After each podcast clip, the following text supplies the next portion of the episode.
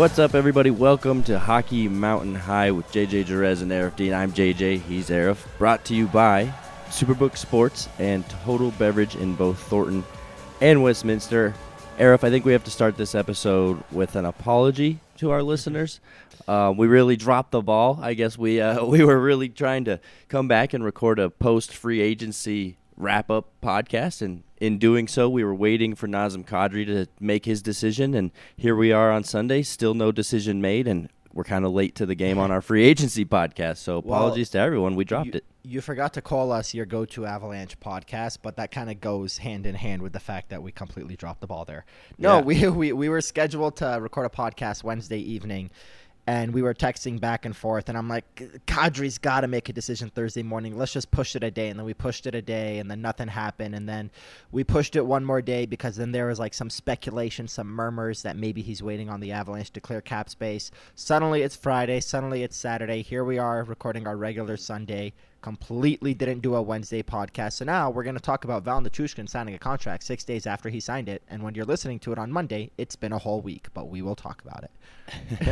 But yeah, so let, let's start the show off with Kadri. I think that's what's on everybody's mind right now. So combined with all the information you've read, heard out there, everybody's rumors, with your own little bit of speculation here, what do you think is going on? What, what's taken so long? And uh, when do you anticipate this wraps up?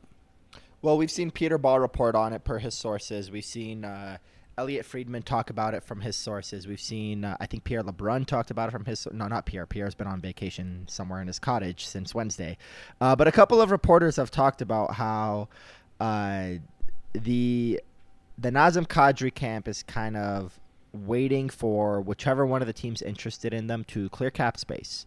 So it's a very – and and that's not a guarantee. That's not – for sure the way it's going down, but I think the Islanders are right up against the cap. The Avalanche, obviously, three point well four point six million because one of the defensemen they signed, Englund, is on the cap friendly page, and he's obviously not an N H L er, so it's four point six million. Um, the Calgary Flames do have cap space because of the Johnny Gaudreau thing, and I know their reporter Eric Francis from Sportsnet out in Canada has already said that the Flames have put in an offer for Naz, and they have the cap space, so maybe he's waiting to see if another team puts in an offer. Um, it's all very strange, to be honest with you, but it's it's kind of looking like a couple things in my brain are what happened is, number one, Nazem probably, I don't want to say overshot the market, but didn't get the type of offers he was expecting. And this has happened. This is not a Nazem Kadri thing. This is not a one player having uh, a thirty-one-year-old best season of his career looking for a seven-year term. This has been every player since U F A started. I mean, Alex Petrangelo a couple years ago was a U F A, you know, just a year or two after Eric Carlson got eleven point five million dollars and Drew Doughty signed for eleven. And Petrangelo was at that level. He won the Cup in twenty nineteen, excellent season in twenty twenty with the Blues. He got eight point eight. That's it. And then last season, I forget who the big name was last season, to be honest with you. The summers are all just kind of like connected, but I think Nazem Kadri overshot the market a little bit in the sense of he didn't get the big offer he was expecting, and then I think the second thing he did was kind of, and it's a ballsy move, but I think he waited to see what would happen with Johnny Gaudreau because that will determine the market. Because if Gaudreau, you know, pre-COVID, nothing happened, the salary cap's ninety-one, ninety-two. If Gaudreau's going out on the market and getting eleven million, yeah, Kadri will probably get nine and a half, ten. But Gaudreau got nine and a half, ten. He got nine and three quarters, nine seven five. So now Nazem kind of knows his market where it's at. Maybe eight million, maybe less. It's all just very strange, and it's all speculation right now. How about the report that he does want to stay with a contender, right? He's not just chasing, chasing dollar bills here. He wants to play on a good team. Do you think that takes out Calgary as where they're at right now, or does Calgary still have um, a good chance of, I guess, putting things back together and, and making another run at things? Uh, if it's Calgary, the one that Matt Tkachuk is on currently, Matthew Tkachuk, then yeah, they're a contender. But if it's the Calgary where Matthew Tkachuk is going to accept his qualifying offer and walk to free agency um, and then probably go home to Saint Louis, then uh, not so much because let's face it, Calgary losing Johnny Gaudreau is a massive blow. Calgary losing Johnny Gaudreau and then adding Nazem Kadri is still a massive blow, but it's it's a playoff contender at least. Like they still have Jacob Markstrom, they still have a good defense, um, so it's hard to say. But, you know, just looking at the cap space starting from the top, I mean, the, the Lightning are way over the cap, the Capitals, the Panthers, the Canucks, the Maple Leafs, the Golden Knights are still over the cap, even though they had to shed Petrangelo for nothing and Dylan Coghlan. What a team. Uh, but, but looking at the teams that might be interested, let's see, the um, Colorado Avalanche listed at three point nine million dollars. Again, it's really four point six because they have Englund listed as a seven hundred fifty thousand dollars one-way defenseman. He's going to be in the minors. He's not an NHLer, so it's really four point six million dollars. The Carolina Hurricanes have four million dollars. The Boston Bruins, four point seven million dollars, but they still have to resign uh, Bergeron and Krejci supposedly coming back. The Nashville Predators have nine point two million dollars. That's one that Peter Ball, when we get him on the podcast, he's been, you know, not that there are sources behind this, but he's been wondering about the Predators because it's a great city to live in and, you know, being kind of on the cusp uh, if he would like it over there. Um, I personally don't think he would. But then when you go down, the Island, well, the Islanders have the cap space. They have eleven million dollars, but they have a couple guys to sign. And then the Calgary Flames have eighteen million dollars. So, like, who could he be waiting on if it's not the Avalanche at this point? Yeah, it feels definitely feels like the longer we wait, the higher the odds go for the Avalanche, right? And there's so many players still out there in the market that need to be signed, whether it's with their current teams or elsewhere, but there's still a lot of negotiation going on. So I guess it's not insane that he's still waiting and still hasn't made up his mind here, but um, I'd expect something to drop here in the next week, right? Yeah, I mean, like, let's take a look at one of the other teams that I, I've wondered about, uh, the Seattle Kraken. The Kraken have six defensemen under contract. They have three goalies because Dreger is going to start on I R, so they have Martin Jones to back up Grubauer. And then they've got eleven forwards, and obviously that doesn't include uh, Shane Wright, who'll like – actually, no, it does include Shane Wright, and it does include Matthew Beniers. So they've got eleven forwards. I've wondered about Seattle because – I remember in the offseason uh, chatting with one of my friends in Detroit going, man, if the Red Wings make a run for Kadri, I can see him making a run for Burakovsky as well because we all know how good of friends those two guys are. So I thought, hey, maybe a team with Shane Wright and Matty Beniers and on the up, and they've already got Grubauer, and, and I don't even know if Kadri gives a shit about Grubauer, but now they've got Burakovsky. Maybe he'll sign there. Well, Seattle's got ten plus million dollars in cap space right now, I think nine point eight, so right around ten million. They're not signing Kadri for eleven million dollars. They have the cap space. It is now Sunday. It's six p.m. He hasn't signed yet. So let's get into how the Avalanche can make it work, right? I think that's what everybody really wants to hear. I mean, I guess it's surprising to me that there's no injuries with the Avalanche that they could use to their advantage and maybe do an L T I R situation come start of the season and just get the signing done and worry about the semantics later. But, um, you know, I guess explain to me and, and our listeners why that's not a valid theory and what the Avalanche got to do here to make it work. I I got to hand it to Peter Ball once again. Again, I wish we had him on the show today. We probably should have asked him, but I know he's probably taking a weekend off after the madness. But he's by the pool right now. He's he's hanging out somewhere, probably trying to get into that Pierre LeBrun cottage that uh, everybody tries to get into in the media world. Um, Peter, he did something that I didn't realize in the moment what he was doing. So on Wednesday when we talked to Chris MacFarland, I asked him about, well, at first, you know, uh, Peter asked him about the Nathan McKinnon extension. He said, they're talking, you know, nothing to report on it. I asked him about uh, being in on Kadri, and he said, you know, he's asked Kadri's agents and camp to keep them up to date with everything as offers come in and things like that. Um, and then at the very end, Peter comes in and asks another question that none of us I, – I didn't really care to, you know, figure out why he was asking it, but he said, hey, Chris, we haven't had any kind of closing uh, press conferences since the Stanley Cup final was won. Is there anybody on the team whose injuries is lingering to the point where they're going to miss the start of the regular season? And Chris, I believe, said something along the lines of, no, Peter, I believe everybody will be ready for training camp. And I'm like, all right, cool. So Peter's going back three weeks and asking a question that was should have been asked three weeks ago. And then the next day, the L T I R thing came about. I think you were the one that mentioned it. You're like, hey, what if the Avs do the L T I R thing? And I was like, is anybody injured? And then right away my brain thought of that question. I'm like, little fucking Peter Ball. He knew exactly why he was asking that question so that he can write about the potential of, um, you know, maybe Chris saying, oh, Sam Girard might be out the first four months of the season. So now Peter Ball can go write an article about how maybe the Avalanche are going to L T I R. But that doesn't seem like it's the case. It seems like everybody's healthy. It is July seventeenth. The regular season's about ninety days away, give or take, because this, I think, is October twelfth, uh, the regular season home opener.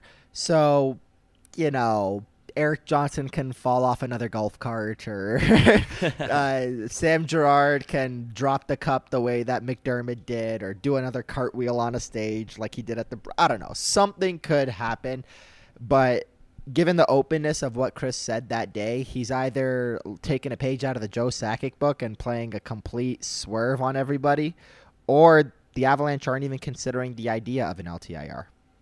Yeah, uh, I mean – I was definitely shocked to hear that nobody was hurt, because in my in my mind, I saw some players literally having a hard time, you know, putting their gear on and, and giving it a full one hundred percent effort out there. So, um, you know, I, I, don't, I don't know. I guess that's obviously an option thrown out the window. So the other option that the Avs have left is making a trade, which, you know, it's it's tough to take a step backwards just to take another step forward, right? I mean, there the players that are being floated around really are J T Compher, Sam Girard. And uh, those guys were, were good pieces to the puzzle this year. I mean, I'm sure I know Sam Girard didn't complete the playoffs, but you know, while he was in there, I, th- I think he made a positive impact. So um, I guess let's talk about how they would go the trade route to make uh, a Kadri, make some room for Kadri. The one thing I will say before we get to that point is regarding the L T I R thing, thumb injuries are not three, four, five month injuries.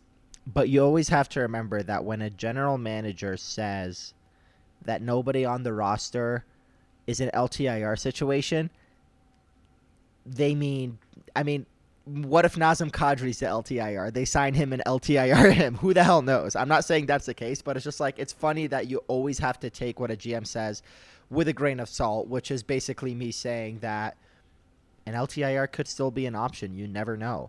Um, But in regards to Sam Girard and J T Compher, it's just tough. Sorry, it's just tough to juggle a big contract like that, right? If he is the L T I R and then he's ready to get back in the lineup, it's like, all right, well, we've got a lot of juggling to go, to do right now. Yeah, and again, the, your, your thumb must really be fucked up for you to miss. You know, from when did he injure it? May something or no, sorry, June something until October, and you're still not ready because you played three games in the Stanley Cup final. Like, that would be kind of wild.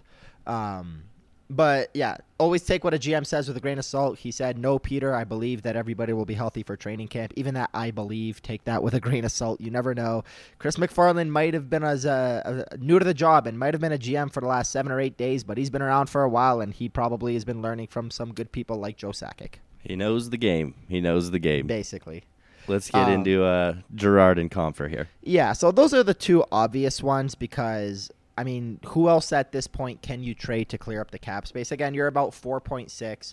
I genuinely believe in the heart of hearts, and there is nothing to this other than just my speculation that if Kadri's not going to take – because one of the teams that we know for sure put in a big offer for Naz is the uh, Columbus Blue Jackets around the time that they put in an offer for Gaudreau. And I, I bet you, no disrespect to Naz, they're kind of happy that Naz said no, which he did, because – Gaudreau said yes, so they got the younger, better player. Um, but if a team that's outside of the playoff picture, a team that he doesn't want to go to, is the only one offering a big contract, and he's going to take less, and I use that word loosely because it's not like he's going to sign for one or two million. He's just going to not cash out big time and sign for a more reasonable number. If he's going to take less to go somewhere, um, it'll be Colorado. If Colorado can give him the same less that another contender can, like, you know, Lou Lamoriello and the Islanders, which Lamoriello on July twelfth, the day before free agency opened, the Islanders was my prediction for where Kadri goes because of that Lamoriello connection, uh, given the fact that the, the contract he just came off of, the six years, four and a half million A A V, was signed by Lou Lamoriello when he was the G M of the Toronto Maple Leafs. So I can see Naz and his agents calling Lou and being like, all right, man, you underpaid me six years ago. Throw on a couple million dollars. You're going to retire soon. Let me make some money after your retirement. So, moral of the story, if he's going to take less, I think it's going to be with the Avalanche. So, how much less is the question? Um, I got two ways to look at this. He was making four and a half. And I have to go through all this before we can talk about who to clear up, because it matters how much cap space the Avalanche will have. So, he was making four and a half. The number that I come up with is six point three per year. And the reason why I say six point three is because something in me, and I don't know why it is, and players do this all the time. It's not a petty thing. It's not like they're on bad terms with their teammate. But players all the time say, I should be making more than that guy. Well, Valeri Nichushkin just signed for, what, six point one two five? So I can see Naz being like, all right, I'll take less to stay in Denver, but I'm not going to take the five point nine you offered me or whatever. Like, I'm just throwing out a random number out of my ass. I want it to be a little bit more than Val because I'm your second-line center and I had more points than him in the regular season. Something as basic as that. So maybe he takes six point three over five years or, or, or six point two five over six years or something like that. Or maybe the Avalanche throw in a seventh year and bring the A A V down to like five point eight. You never know. Well, in that situation, you have to clear up one point two million dollars. And if you're going to trade J T Compher, you're clearing up three point five. That's great, right? Well, no, because now you have to replace J T Compher. We just saw Matthias Janmark, who's a very worthy third-line center, sign a one point two five million dollars U F A deal. We just saw, uh, what's his face, Pierre Engvall, who's a very worthy third-line center for the Toronto Maple Leafs, sign a two point two five million dollars deal. Well, if you're going to trade J T Compher, we'll start with that example. There's a guy on the market you can probably get for that low. Even though he's worth three, three and a half million, you might be able to get him for that low because he might want to return home. He might, might want to make a return, uh, a run for the cup, and it's number twenty-six, Paul Stastny. So that seems like the easiest one for me. You sign Kadri, you sign Stastny, you take J T Compher's three point five, and you trade him to a team that needs a worthy centerman. And the reality is, Compher's a good player. You're not going to unload him for nothing. You'll probably get less back, given the circumstances and the fact that teams are looking at you going, all right, if J T's worth a second and a third, we're just going to give you a fourth because we know the cap situation you're in. So that's kind of the first thing that I think of when I think of the Avalanche clearing cap space for Nazem Kadri. Well, you said there were two things. I know you spoke for a long time and people want yeah, to hear yeah, my yeah. voice, but let's get the second idea. Well, the there. second thing's the Sam Girard one. So let's start with the J T Compher one. What do you think about that? I gotcha. Um, no, I think as far as filling that role in the roster, you have the guys, right? I mean, if you can slide Newhook into your third center position, you've got all the center center roles filled out, right? All the way down, up and down the lineup. So I guess there is some flexibility when you think of it that way. Um, I, I, I think J T Compher still pr- brings a lot to the table, right? He's, he's a penalty killer as well. Um, so I don't know. I don't know if you get better by losing J T Compher, but it, it might just be the something you have to deal with with the circumstances right now and, and the cap the way it is. The reality with J T Compher is he's one year away from U F A status. So he's making three and a half. Is he going to take a pay cut? I don't think so. And even if he does, what does that mean? Three million per year? Like, he's a very good player. Like, he was J T Compher is weird because he never puts up a lot of points, but he scores these very strangely perfect timing clutch goals every once in a while.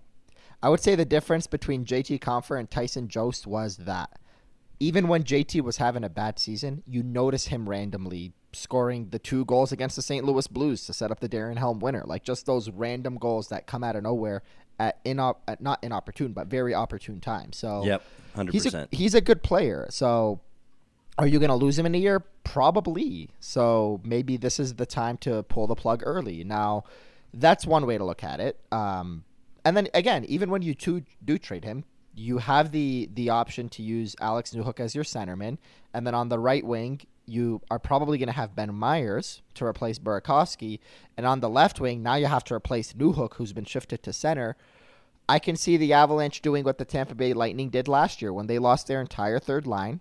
They replaced them with three youngsters. They had Ross Colton, they had Matthew Joseph, and they had Taylor Radish.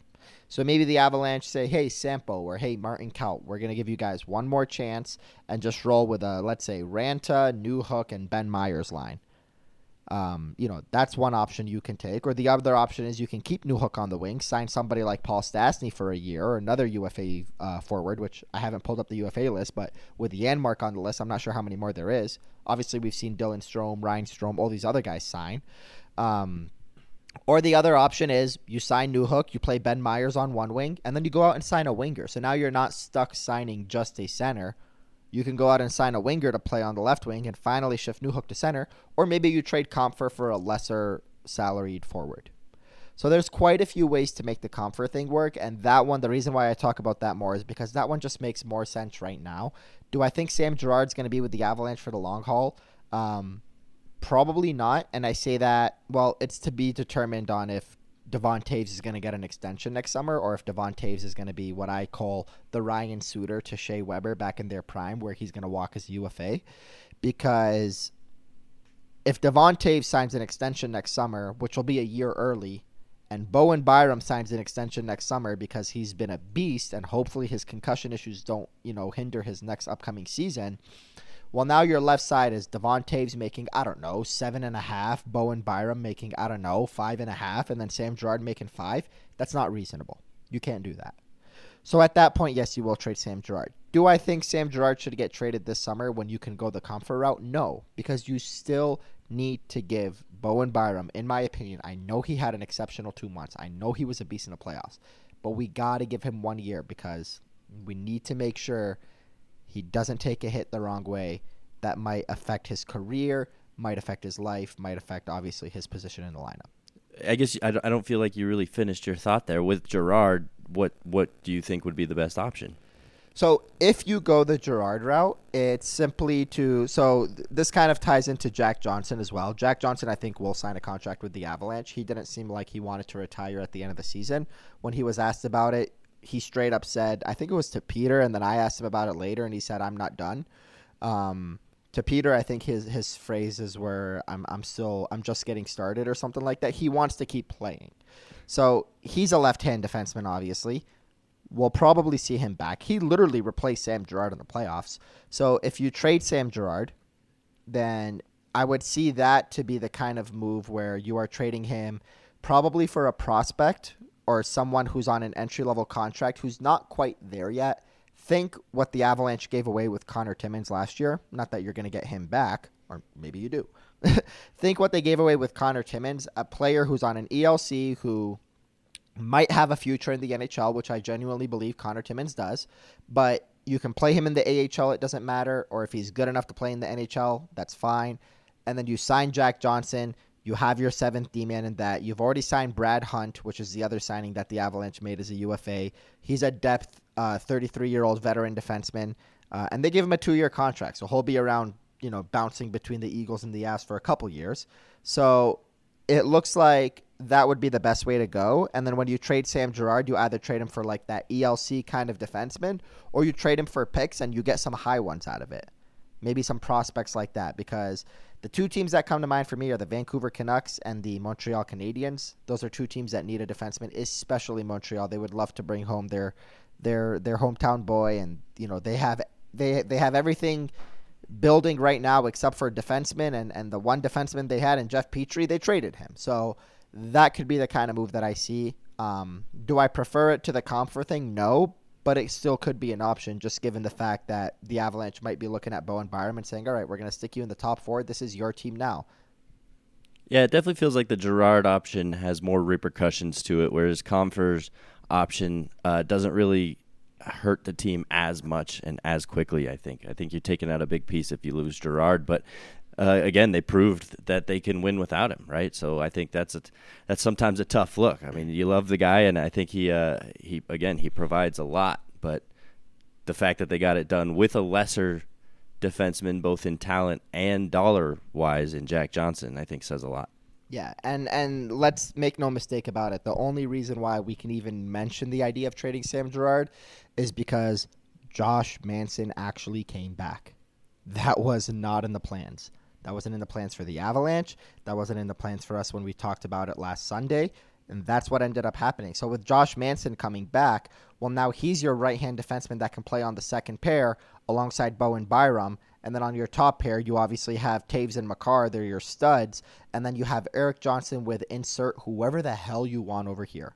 It could be Jack Johnson, and you have your Johnson and Johnson pair, which, hey, that's fine. We saw that last year. It worked. You can have another young defenseman. You can have Brad Hunt, the veteran. You can sign another defenseman. Or you can have Sam Girard there because you still don't know what's going to happen. Because let's face it, Bowen Byram, seventh game of the regular season, God forbid, takes a hit to the head and he's out. Well, now you have Johnson and Johnson going, hey, who's going to play on the second pair here with Manson because we have no Girard and no Byram. So I don't want to say that, like you just said, Byram you know, is going to hurt you more. I don't know if it'll hurt you more, but I will say it is the bigger risk. It's got more of a risk associated with it because as good as J T Comfort's been, in the N H L, it will always be much easier to replace a third-line center than it is a minute-munching top-four defenseman like Sam Girard, who obviously was third most in ice time on the team behind Taves and Makar. So last thing on the Kadri saga before we move on and get into the uh, signings is you lightly touched on it, and that's the McKinnon extension, right? We first heard from Joe Sakic about the trade deadline or so that he said that that was going to be one of his goals. That's one of his to-dos for this summer. So how does that affect what Nazem Kadri's looking for as well? I don't know if it affects what Nazem Kadri's looking for. I think it affects what the Avalanche are willing to give him. Because maybe the Avalanche here, because look, you trade J T Comfer, you're clearing up three point five million dollars for one year. You're not signing Nazem Kadri for one year. You're giving him four, five, six, seven, eight is off the table now. You can no longer do that. But you're giving a, long, a long-term deal. So one of the other things that might be holding this up as well, and again, I have to make this clear. I am not saying Nazem Kadri is coming back to the Avalanche. We might publish this tonight, and on Monday you wake up and find out he signed with insert team here. That isn't the Avalanche. But what I will say is if Joe Sakic and Chris MacFarland are the guys that are going to get Nazem Kadri, one of the other things they might be waiting on is to get this McKinnon deal locked up so that they know their top-line center is making, oh, I don't know, ten and a half or eleven or something. Um, and then they know their second-line center is making X amount. They, they will know what they can give Kadri based off of what they can give McKinnon because they have a certain amount allotted to the top two center spots. And McKinnon, obviously, you need to know what he's making to know what you can give Naz. And I'm all for it. Pay the top two centers, yeah. Right? I mean, that's, and what, that's a good that's point. That's the anchor the of your team. That's a very good point, bringing up the McKinnon extension. That That's very much something that shouldn't be ignored. That might be something that's holding this up, too. Yeah. Definitely, definitely plays a role here. Um, real quick, got to talk to you about my friends over at Superbook Sports. Summer is here, and there's no better time to make your first bet with Superbook Sports. Along with its usual vast betting menu, Superbook already has a lineup for every pro football game this fall. Plus, when you make your first deposit on the Superbook app or sign up at superbook dot com, they will match one hundred percent of your money up to five hundred dollars. It's never too early to start thinking about football at Superbook Sports. Place your bet and start winning today. Visit superbook dot com for terms and conditions. Gambling problem? Call one eight hundred five two two four seven zero zero. Um, yeah, so let's get into the uh, stale news that we dropped the ball on, and that's the uh, signing of a couple guys, starting with Val Nichushkin. Eight years, forty-nine mil. Um, I guess... You know, the, the simple question is your thoughts on the dollar amount and the term. I was way off, just like I was with the Landeskog extension last year. I said that Landeskog last year would go longer term to take lesser money so that you can bring the A A V down. He didn't do that. And then I looked at the extension. I said, you know what? Yeah, he is worth that. Gabe Landeskog is worth seven times eight. With Nichushkin, I didn't think the Avalanche would go the eight route. And by going the eight route, his value automatically goes up. Because if you remember, I said it would probably be like four to five years around five point six, I think was the number that I settled on. Four years, five point six. Well, the reason why I said that is because in four years from now, when the salary cap is higher, Nichushkin's only twenty-six, twenty-seven right now. He's still going to be a good player at thirty, thirty-one. He'll be the age Kadri is now, looking for seven, eight, nine, ten million. So in four years from now, if Val was to sign a four-year deal, he would likely get from the Avs or on the market like a seven and a half to eight million dollar deal, assuming his career remains the same. So by giving him an eight year extension, you got to give him more money to make up for the fact that he's likely leaving money on the table and kind of trading that off for the fact that an eight year deal is guaranteed while playing for four years and then getting a better contract is not. It would be betting on yourself. So by doing an eight year deal, he's worth more than six million, which I agree with. And I love the fact that they settled on that number. It wasn't way too high. It wasn't six point five, six point six, six point nine like William Nylander in Toronto. It's a very comfortable six point one two five for eight years for a guy who was drafted in Nathan McKinnon's draft year. And that's something people forget. You are not giving Nazem Kadri, who's going to be thirty-two on opening night, an eight-year deal. You are giving a kid who was drafted in twenty thirteen, who's in that twenty-six to twenty-seven age range, just like Nathan McKinnon, an eight-year deal to be the beast that he's been. He was late to the scene. He was a late bloomer after being a high draft pick.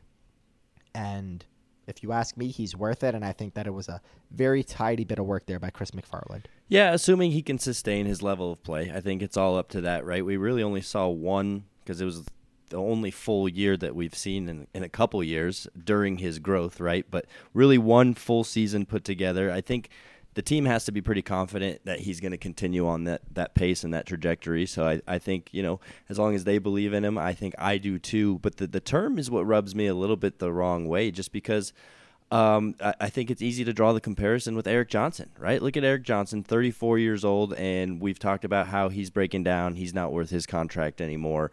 Maybe they can buy him out. Maybe they can trade him, blah, blah, blah, blah, blah. Um, Valeri Nichushkin does not play a soft style game. He loves to go in the corners. He loves the forecheck. He, I mean, look, he played an, an entire game or two on a completely broken foot. Is he gonna? Is his body gonna hold up through the tenure of this eight years? That's really my question. Is Gabe Landeskog's body gonna hold up for the tenure of his eight years?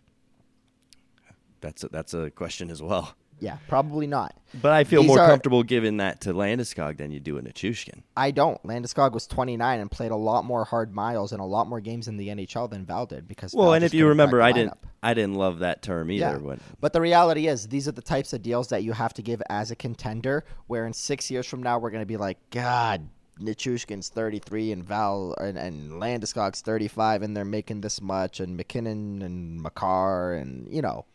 It's a cycle. In the N H L, you're a contender until you're not, and when you're not, you suddenly have five bad contracts on the books. It's just, it's the reality. If you and I are doing this in five years, and six years, and seven years, we'll be talking about the anchor that is the Valeri Nichushkin contract, like Chicago had with Brent Seabrook, who was once, you know, and, and I'm not saying that that's what's going to end up happening with Val's contract, but it very much is a possibility. It's just the reality of, of, of how you do business in the N H L. You lock people up to more years to get the A A V down. So that's one thing you got to keep in mind. The other thing that I will say is I don't want to say it's been one good season for Val. I would say more two. The only difference is in the first year, so being the twenty twenty-one season, the one that was shortened to fifty-six games, the Avalanche just didn't give him much of a chance to be the scorer and the guy he was. What did we spend all of last summer talking about? After Kemper replaced Grubauer, it was who's going to replace Brandon Saad?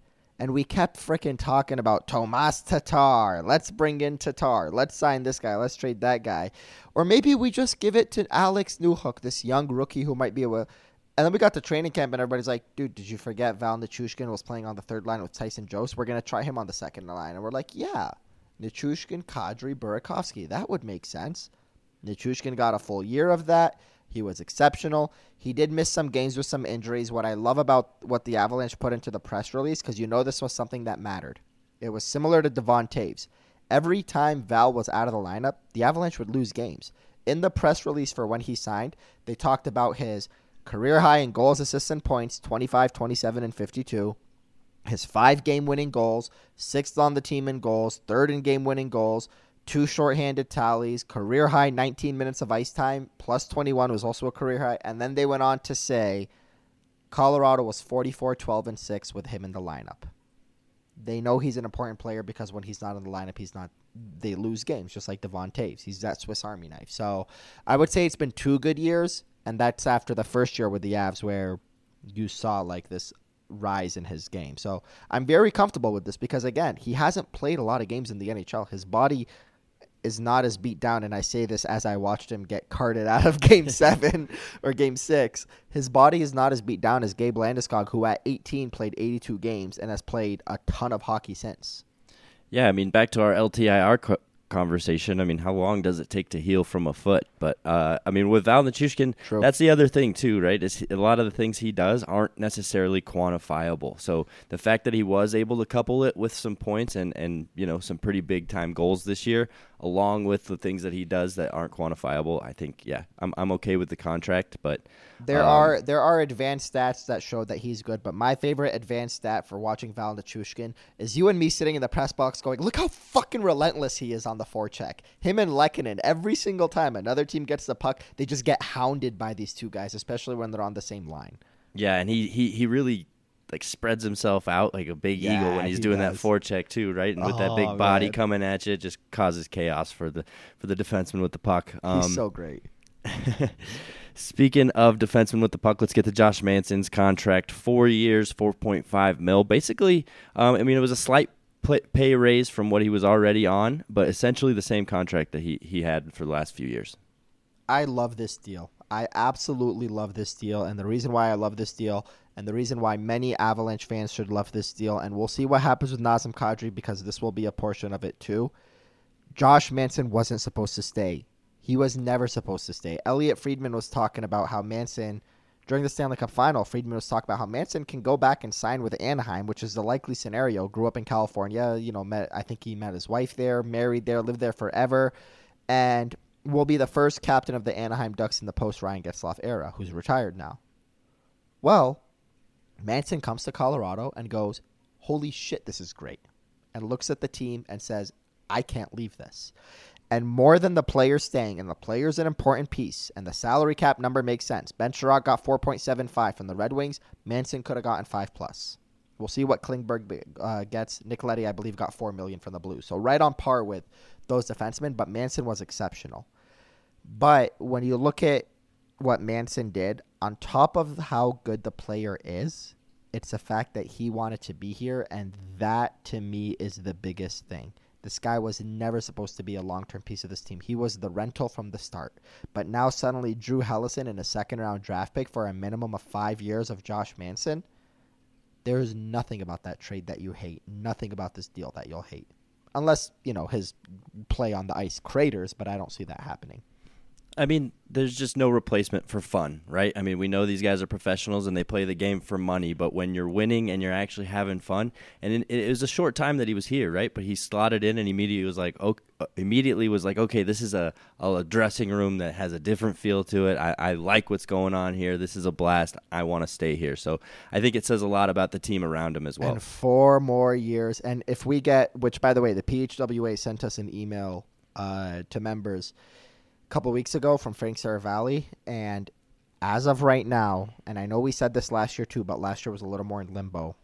Well, last year was a miscommunication. This year is legitimately, as of right now, the plan is that locker room access will return to normal in October.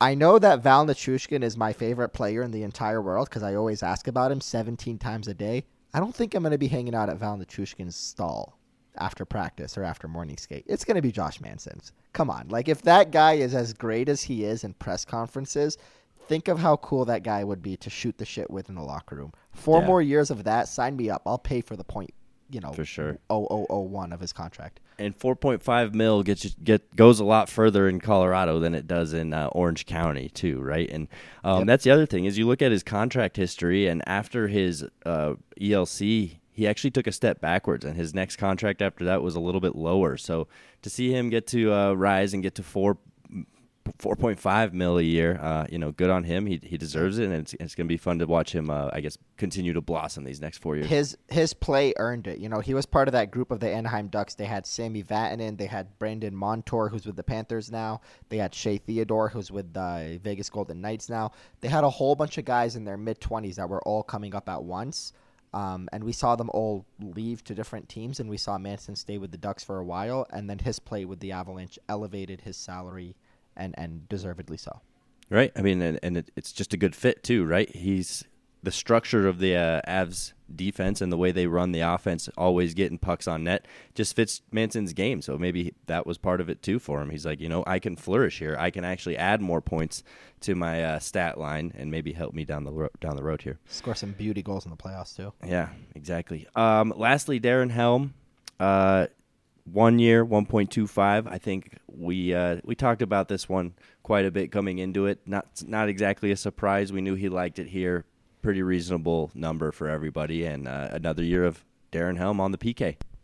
Absolutely great. I, I'm so happy to see that the Avalanche were able to keep both Helm and Cogliano. I had a sense one of them might be like, I won, let me retire. And if Jack Johnson signs too, like, what does that say that even all these three veterans in their mid-thirties who were all kind of on the, you know, the last end of their careers, the tail end of their careers, all come to Colorado, all succeed, all win a cup, and are big parts of it and have good times playing, like they have a good time playing, and they were good on the ice, and they're all like, fuck it, yeah, let's do it again. They're looking at Tampa Bay and they're like, you know, whoever left that team after the first year, let's say Zach Bogosian, who went to Toronto and then came back, probably regrets it. I don't want to retire now, be sitting in my summer home next June watching the Avalanche lift the cup again. So I love that Darren Helm's back. He's an exceptional penalty killer. And again, this is a guy that probably signed a one-year deal coming out of that Red Wings team thinking, or that Red Wings contract where he was making three point eight million dollars for like a million years, uh, thinking, yeah, one last go at it. Well, that one last go turned into a Stanley Cup, being an exceptional playoff performer, having the most hits in the playoffs. Uh, shout out to the guy who back in January, I forgot. I, I just, I thought of this when I was looking at playoff stats a couple weeks ago. Um, that was hounding me saying, how dare you call Darren Helm a physical player? You act like you know him from Detroit. He's, he's anything but that. You just throw titles around or whatever he said. And uh, Darren Helm led the playoffs in hits and had a couple of ten-game hits and was exactly the type of player that I watched him in his prime in Detroit. So good to have that guy back. I'm not salty at all, but good to have that guy back. Good to have him back with Cogliano. Again, just like Manson, this is a guy that came, loved it, and stayed, just like Cogliano and probably Jack Johnson soon. Yeah, and you think of guys like Matt Calvert, who he essentially replaced, right? Yeah. Who there was he, he's kind of that same story. Of course, different circumstances. He's at home due to, I guess, health reasons and watching the Avs win the Cup. Helm doesn't want to be that guy for next year. Yeah, no, and and Helm is still, he's still a, a great piece. You know, in the regular season, he was average, as Jared says, and then in the playoffs, he turned it on. So if or when Darren Helm is just average in the regular season, don't worry about it. Playoffs is when he's going to shine. You know, Joe Sakic respects that, right? Yep, that absolutely. Was, that was his M O too. Um, guys, Total Beverage. Everybody knows Total Beverage in Westminster and Thornton, right? Sure. Total Beverage has an incredible selection of beer, wine, and spirits, but did you know they deliver? Did you know they have curbside pickup available? And did you know they do online wine education classes? If not, it's time to get to know Total Beverage again. Stop by on one hundred fourth and Thornton or on Sheridan in Westminster and see for yourself, or you can always find weekly deals, events, and even drink recipes online at total bev dot com. Total Beverage, everything you need and more. Um, as we wind down this episode, Aarif, development camp did happen last week. I attended. Uh, I only attended one of the three days. It was definitely a different camp, just not the pizzazz around it as normally, right? Usually you go into it like, all right, I'm excited to see this guy, this guy, and this guy. Um, most of those guys that you were excited about didn't make it to development camp, and there's just kind of a shortage on uh, most, exciting players down there. Most of those guys that we were excited about got traded at the deadline for Manson and Lehkonen. So that's where we are now. I love seeing Ben Meyers there. I did not attend. Um, it's It's been a month, and I just needed a little bit of time away from hockey. So I did not attend that, but, I mean, I could see why there was no pizzazz. Yeah, I was excited to see the uh, new goalie, right, Ivan Jigolovin. He he didn't make it. Yeah. And then uh, Ben Meyers, it was good to see Ben Meyers. And uh, Barons, he he definitely had the, uh, I guess he, he looked to be the best player out on the ice. He was he was fun to watch. Other than that, just kind of a couple guys trying to get better at hockey. Um, but, yeah, that's and all Taylor I had. Taylor McCarr. Yeah. I had to uh, touch on it since, you know, I spent my time there. Might as well do something. I didn't even tweet. I was there, and I n- nothing inspired me enough to even make a tweet. I was just simply watching some drills, watching the way the guys, you know, try to get better and and work on some stuff that they normally don't work on. That's what I like about development camp. They always push them outside of their comfort zone, right? They make them do drills that aren't necessarily natural or organic hockey plays, but, you know, maybe getting better at your edges or working on your uh, eye hand, hand-eye coordination, things like that. I, I like to watch them just to see the kind of things that professional hockey teams are working on with their prospects. Yeah, and uh, a couple of those guys might be players on the roster this year. A couple of those guys might be players in the next few years. Few years. Sean Barons, as he should be, uh, one of the players that sticks out because he's a player that the Avalanche have high hopes for. Uh, Ben Meyers, obviously, is going to be slotted. Like Ben Meyers, as Jeff Merrick has said time and time again since the Avalanche signed him, this is a first-round talent. He said the Avalanche traded Tyson Jost, a former first-rounder, away, and then they went out and sw- and swooped in and signed the first-round talent college free agent, basically replacing him. Um, so, you know, there's some guys in there that are going to matter. Um, but, again, coming off of a Stanley Cup run, I think everybody's just like, yeah, we're more interested in what J T Compher is doing with the Cup in Chicago than what, you know, Chris Romain looks like on the ice or Taylor McCarr or whatever. For sure, for sure. It was a little uh, light there in terms of public viewership. But uh, yeah, that'll do it for today's version of the podcast. Of course, don't forget to check out our friends at Superbook Sports and Total Beverage. Aarif, closing thoughts um, as we head into the week here. And, uh, you know, let's see what happens with Nazem Kadri. Yeah, I would appreciate if Kadri would make his decision soon, but I would appreciate if he waits at least twenty-four hours from right this moment so that this podcast episode doesn't die in the mere moments ahead. Well, let's hurry up, get this edited and published so um, at least buy a few people, time. a few people can listen to it before Kadri makes a decision. Exactly. You know, there are a small handful of guys out there that like to listen to us right away, and I love those people. Thank you guys. Uh, thank you for listening, no matter when you do. So we appreciate you guys as always. Um, if you made it this far on the podcast, bless your pretty little heart. Let's make hockey for everyone, and we out you.